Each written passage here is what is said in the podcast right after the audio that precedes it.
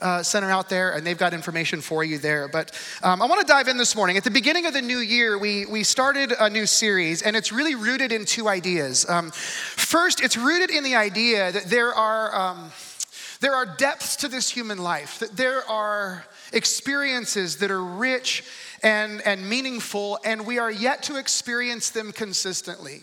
So, this series is really rooted in this idea that, that maybe we've had a few fleeting moments of depth, or we've had a few fleeting moments of purpose or meaning, or we've had very robust experiences, but they haven't lasted a very long time. And the desire of the human heart, I really believe this desire of the human heart is that we live with more depth, and we live with more meaning, and we live with a deeper sense of purpose, and, and a capacity to be more present with people. I think that's something that we all long for. And, and so, we wanted to start this series this year with um, something that focused us and drove us into those depths. How can we actually get there? Which leads to the second idea that this is built on, and that's that there are pathways. There are avenues, there are rhythms of life that we can engage in that will lead us into this deeper kind of life. There is a way for us to get there. And so each week in this series, we're talking about these pathways that are centered on ways in which we can make it increasingly possible to follow Jesus. Um, because that's the invitation of Jesus, by the way. Jesus, his invitation was really simple. He just said, Follow me. Follow me. It's, it's not about believing certain things about him. That's called Christian belief. That's not the Christian life. The Christian life is actually following Jesus. It means we do what Jesus did, it means we, we do what he says. We, we, we are who he would be in the world around us. We let him continue to lead our lives. And that's what it means to follow Jesus.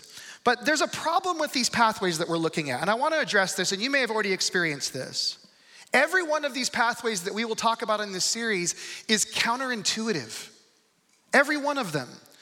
Our nature, our intuition, even the way that our world is designed to operate, all of it is almost always the antithesis of what these practices are that we're talking about. Which means that without some direction, like a series like this, where we stop and say, we better talk about this, and without some intentionality on our parts, we won't exercise these practices regularly enough to ever really live in the depths of this thing that we call life. For example, in week one, it was an online experience. If you haven't seen it, I encourage you because it's sort of the, the cornerstone of this series. But we talked about listening. We talked about listening for the voice of Jesus. But listening in the world of noise and suggestion is really hard to do. Last week we talked about beauty, but when life is flying by you, it's really hard to engage beauty as a pathway. And what we're talking about today is so counterintuitive that almost no one practices it. And yet, the one we're looking at today is actually one of the Ten Commandments. Because today we're going to talk about the way of rest. The way of rest. Let me ask you this When was the last time you stopped and you paid attention to your breathing? Like, even right now, are you aware of your breathing? Do you remember the last time you stopped and you just became aware of your beating heart? You ever just slow down?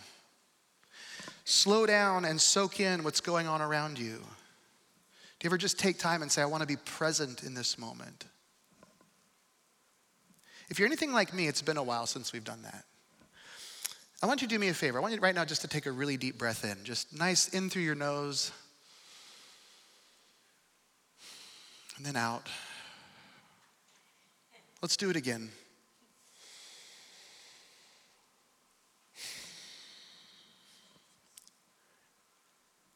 Why is something as simple as taking a breath so refreshing? See, there's something about modern society that's become toxic. And I think we have to acknowledge this. Sure, we can. We have lots of great conveniences, and we can celebrate them. Um, no one's complaining about microwaves and automobiles, I don't think, right? But um, are we really better off because of things like smartphones and technology?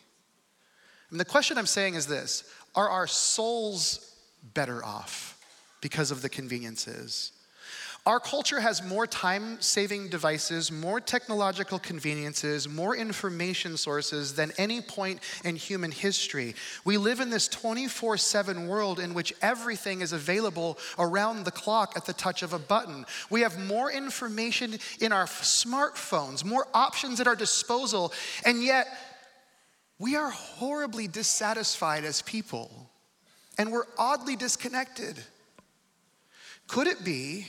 That in all of the chaos, in all of the rhythms of this success oriented society, could it be that they have taken their toll on our minds or our bodies or even our souls?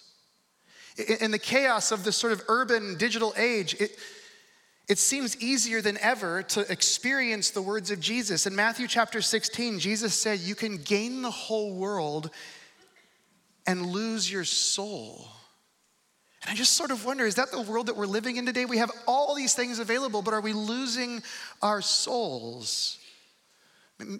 Maybe there's a connection between the amount of noise in our lives and our inability to hear God. I, I remember years ago, um, we used to live in Brooklyn. We, we backed up to the Brooklyn Queens Expressway. That is not a quiet road to live on. And I remember laying in bed at night, we'd have to open our windows to cool our apartment down. And I remember laying in bed at night and I remember hearing the noise of the traffic, and it was so loud and so daunting that I would pretend it was the noise of a river just to try to get to sleep. But there aren't sirens in rivers, and so that would always wake me up. But there was so much noise, and I just sometimes wonder like, if, if God feels distant to us, maybe it's not because He's not talking to us, but simply we can't hear Him over the roar of our daily lives. We have lives that are full of stuff and full of stimulus, and yet we have souls that feel strangely empty. How do we stay emotionally and alive, and how do we stay spiritually awake? Is there something in the way of Jesus that could set us up to thrive in the chaos and to actually overcome the busy or the, the digital distraction or the noisy or this, this chaotic world that we live in? See, all of this reminds me of, this um, great Jewish prophet Elijah, who, who'd been he'd been going and going and going, and he'd been running at this pace that some of us have run at before. You know what I'm talking about, right? And he finally gets to the end of his rope, and he's he's totally stressed. He's totally fried. Like the, the man is, is on the edge. And he doesn't even know if he wants to go on living. And God says, Elijah, I want you to go up on the mountain. I want you to go there and I want you to wait for me and I'm going to speak to you there. And so Elijah goes up. He, he goes up on this mountaintop. And as he's there, there's this massive wind that blows. And the wind is blowing and it shakes the mountain violently. And he's listening in the wind. He's like, God, is this you? Are you trying to tell me something in the wind? And God is not in the wind. And then there's an earthquake. While he's on the mountain, the earth trembles and shakes. And he's like, God, are you in the earthquake? Is this you? Are you trying to tell me something through the earthquake? And there's nothing. He's literally like, God's voice is not in the earthquake. And then there's this fire that breaks loose, probably from some lightning storm. And, and there's a fire burning across, and he's looking at the fire and saying, God, is this you? And God's voice is not in the fire. And all of this, all of this comes back to this one moment when he hears what is referred to as the still small voice of God. But what's really interesting is that there's this discussion in Jewish history about what exactly this voice is, because some people think that the actual Hebrew word doesn't even refer to a sound that you could hear with your ears. Like it's not even an audible noise, it can't be registered. And some translators translate the phrase that God was in the sound of silence. He spoke in the silence. God wasn't in the wind, He wasn't in the earthquake, He wasn't in the fire, He was in the silence. There's this moment when Moses is leading the people of Israel out of their bondage in, in Egypt. And in Deuteronomy chapter 27, we read these words. He gathers everyone together and he says this It says, Then Moses and the Levitical priests said to all of Israel, Be silent, Israel, and listen. You have now become the people of the Lord your God. Obey the Lord your God and follow his commands and decrees that I give you today. Be silent and listen the psalmist in Psalm chapter 4, he says, When you're on your beds, search your hearts and be silent. Before I moved to, to Beaverton, uh, I had this old Ford truck. I just I brought a picture of it because um, I love it and I miss it. And uh, it was actually Morgan's getaway vehicle for her wedding. She drove off in that when she got married. And uh, that old truck, uh, it had an AM radio in it, and that's all it had, and a speaker on the dash that was cracked and it didn't make very good noise. And, uh, and, and I could barely tune in a station, but every now and then there was this one AM country station that, of course, if you drive a truck like that, you listen to AM country, right? So, but I got in the habit uh, of just turning the stereo off, and I would just drive with nothing, with no noise, nothing but the sound of the engine and the wind coming through the windows. And by the way, every time I did this, let me just say, there was always an awkward moment. It still happens to me. There's an awkward moment where um, it's like I'm afraid to be alone with my own thoughts. It's interesting that when you when you dive into the history of the way of Jesus, when you dig deeper into the lives of those who have come before us on this journey, there is this repeated theme. People who really follow Jesus, they develop rhythms of silence and solitude. They even practice this thing that's referred to historically as the Sabbath. They rested and resisted the pressures of this 24 7 world, and they took time to enter into silence and experience solitude, to even create rhythms of Sabbath rest. See, in the beginning, and I, want to go all the way back to the Genesis poem in Genesis chapter 1, there is this poetic rhythm to Genesis chapter 1, by the way. In the Hebrew language, it's actually written as a poem. It's this beautiful rhythmic thing.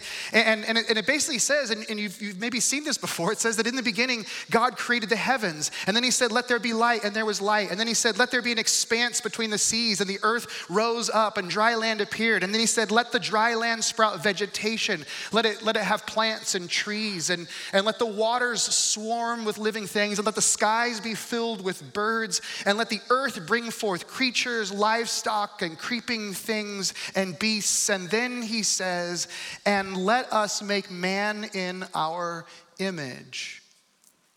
But then, by the seventh day, God had finished all the work that he had done. And on the seventh day, it says he rests from all of his work. And then if you turn to chapter 2 in Genesis, you read something fascinating. Check this out. It says, By the seventh day, God had finished the work he'd been doing. So on the seventh day, he rested from all his work. Then God blessed the seventh day and made it holy because on it he rested from all the work of creating that he had done. Now, I want you to catch something here because I think this is really important for us to soak into our hearts. There's something here that is really powerful and really meaningful. And, and this week, uh, the last couple of days, even as I've just thought about this over and over, I've realized how much I resist and yet need to know what is being given us right here. The Genesis account tells us that God created humanity in a garden full of potential. Like everything is there. The land is there. It's producing fruit. The animals are there. There's all these things that are there. And it's in this land of potential that God creates humanity. And yet their first day was not one of work, it was one of rest. Have you ever noticed that? The first day for humanity, God creates humanity and He says, hey, why don't you guys just rest a little? In a garden that is full, he says, rest. That's where the story begins for us. Sabbath may have been day seven in the creation story, but it was day one for humankind. We were intended to rest. And yet, somehow along the way, we've lost this because rest is so counterintuitive in our culture. And yet, humanity's first knowledge of God was that God rested and that they were to rest with Him. God freely gave rest.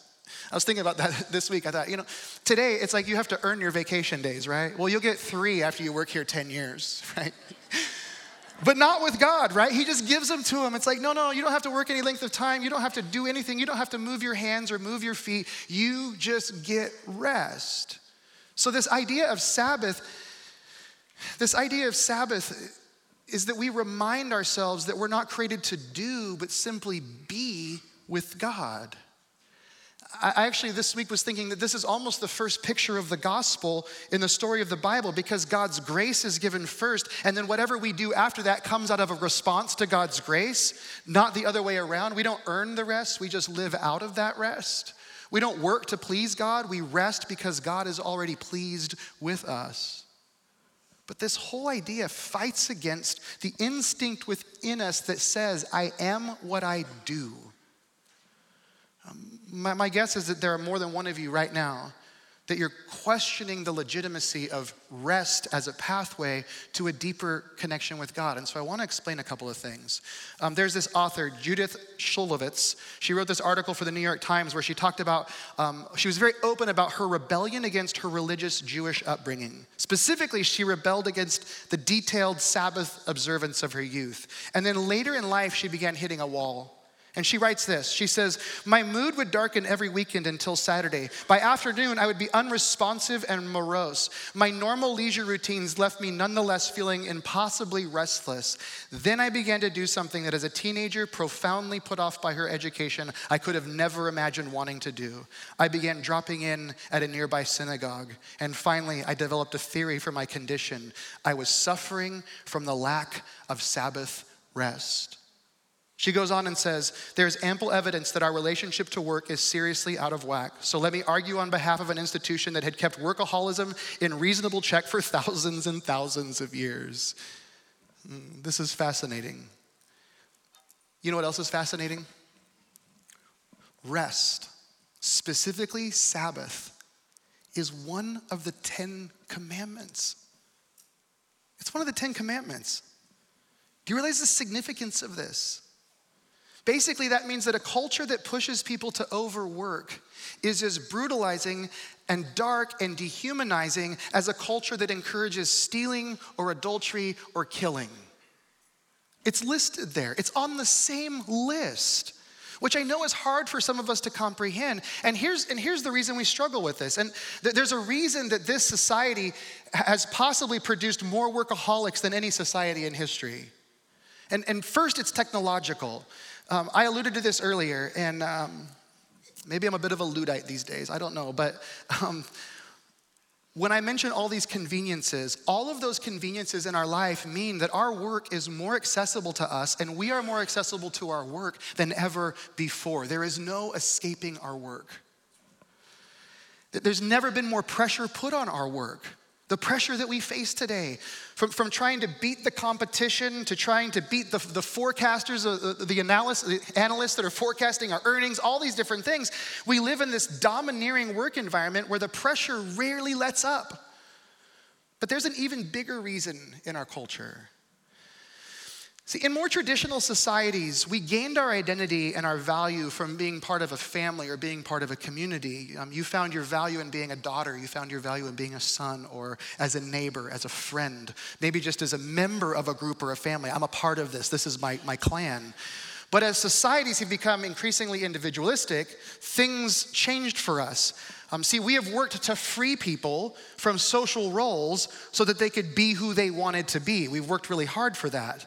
But this now means that you find your value or you find your identity in something that you earn. You have to achieve, you have to accomplish, you have to do something to feel valuable or meaningful in our culture.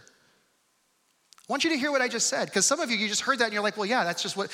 You have to do something to feel valuable or meaningful. That sentence might not strike you as odd or off because it's actually how we believe we're supposed to live. You have to get out there and do it. You got to go prove something. Which means our relationship to work has changed. Your work is how you get value and worth, or the money you earn, or the social status that you obtain. And before you start thinking, I just want to say this before you start thinking that I'm judging you, let me just tell you, I'm not. I'm actually confessing to you. Do you know how many times I've told people this? I just want to make a difference in the world. And it's actually a justification for my own workaholism. I'm trying to make a difference in the world, but at the same time, am I also trying to find a sense of identity or value or self worth? Am I trying to prove something? I'm going to confess to you that that's often a very blurry line for me. And, and here's the evidence. Um, I was due for a sabbatical. KJ, what was it, two years ago? You looked at me and said, Actually, you told me you weren't going to talk to me until I took one. So you broke that promise. But I was due almost two years ago for a sabbatical, and our board, who KJ's on, they were encouraging me to take it for some really good reasons. But because we were just coming out of COVID and because of my tenure here being relatively short, I just rolled it into 2022. I said, I'll do it next year. I didn't do it next year. and, uh, and, and I felt like it wasn't the right time this last year to do that. And so I was like, well, I'll do it in 2023. But as 2022 was coming to close, I started thinking, maybe I'll do it in 2024. and I just kept pushing it off, pushing it off. And, uh, and our leadership team pushed back, and I recently relented and I agreed that later this spring, early part of summer, I'm gonna be taking a sabbatical. And, uh, and I'm gonna confess this to you I was distraught. I was distraught. And the day I made the decision and told our team, my stomach was in knots. I had butterflies. I was nervous. Why? Well, could it be that I find my identity in what I do? I mean, as good as what I do might be, you might think, well, yeah, you got a great job. Like, you, this is an amazing. It, it's still not okay for me to find my identity in my work. I mean, that, that rest might actually disrupt the illusion of control that I live with. Like, that's a scary thing. And, and here's the irony. Um, I'm just going to share this. One of my predecessors here at B4 Church, Pastor Ron Mehl, after years of overworking, he suffered a heart attack, a massive heart attack that nearly took his life. And he admitted that it was induced by his lack of rest as a pastor. And afterward, he confessed his rebellion against this pathway, and he writes this. I want to share this. He said, I'm not saying that everybody who ignores the Sabbath will get sick or have a heart attack, but I am saying that if you consistently dishonor the Sabbath principle in your life, somewhere along the line, the bills will come due. Things will begin to break down in your life. The breakdown may be physical, emotional, spiritual, financial, or marital. It turns out resting has unbelievable benefits. When we practice the Sabbath, our whole lives change. We're able to sleep and not just catch up on sleep. We have more energy because of that, and we're more present with both the work that we're doing and the people that we're doing it with. We allow God to heal our, bo- our bodies and heal our busy minds and, and heal our stressed out relationships. The Sabbath is really important. And I know part of you think, some of you are thinking, wait, is one day really that important? Like, is it, is it about the day? Does the creator of the universe somehow like turn against us if we don't make Sundays special? You better make Sunday my day. Let me just say what Jesus said, because Jesus helps us understand all these things. Jesus said the Sabbath was made for us, we weren't made for the Sabbath. In other words, God gave it as a gift to us, and the point is that we take the time to rest. So if you go back to Genesis, God rested. He created and then he rested from his work. Now, I don't think God was tired. I don't think God was physically or emotionally worried, like, man, that was a long several days making this place, right? So, what does it mean that God rested from his work?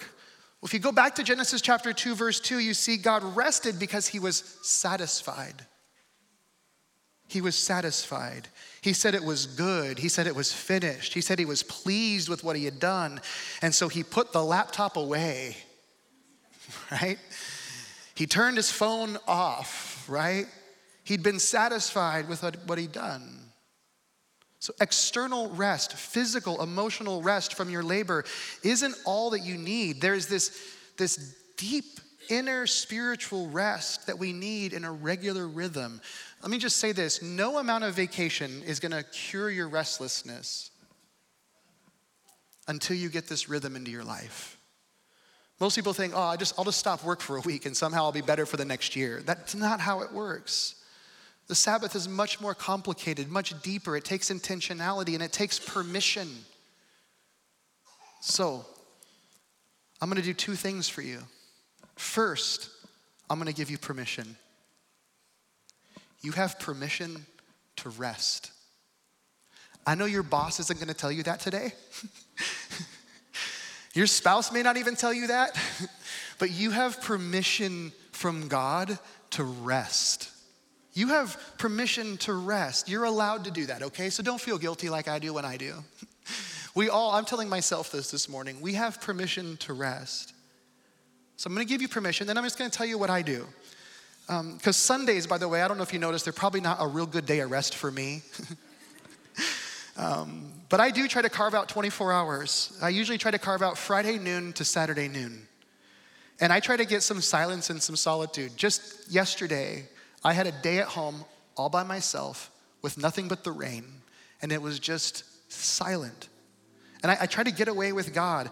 And part of that time is spent doing things that fill me up um, spiritually and remind me of who God is. And some of that is, is doing things that fill me up physically, like going for a run in the woods or going for a walk.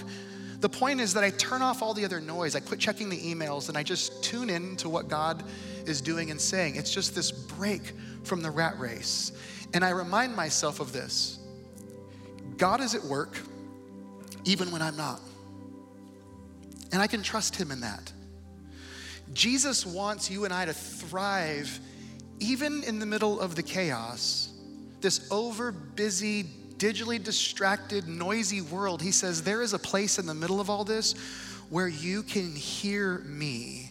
And being with him, following him, means waiting for him to catch up to our busy souls. So we're gonna take some time right now to rest. And I'm going to invite you right now to stand with me. And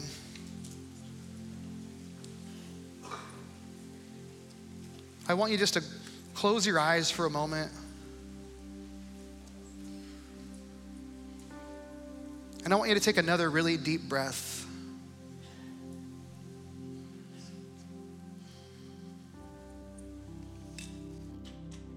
And our team wrote a song this last few months specifically about rest.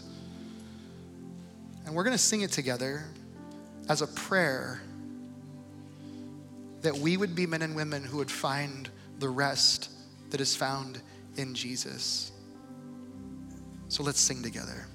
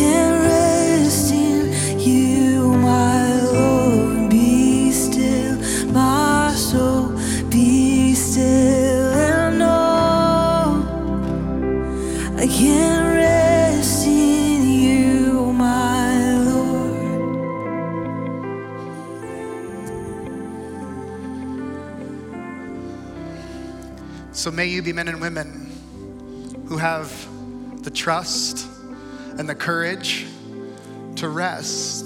May you be reminded that on the first day, God made you to rest first, to be with Him, and for Him to be with you. In Jesus' name, amen. Amen. We love you guys so much. Have an amazing week. Find some rest this week, and we'll see you guys next Sunday. See you later.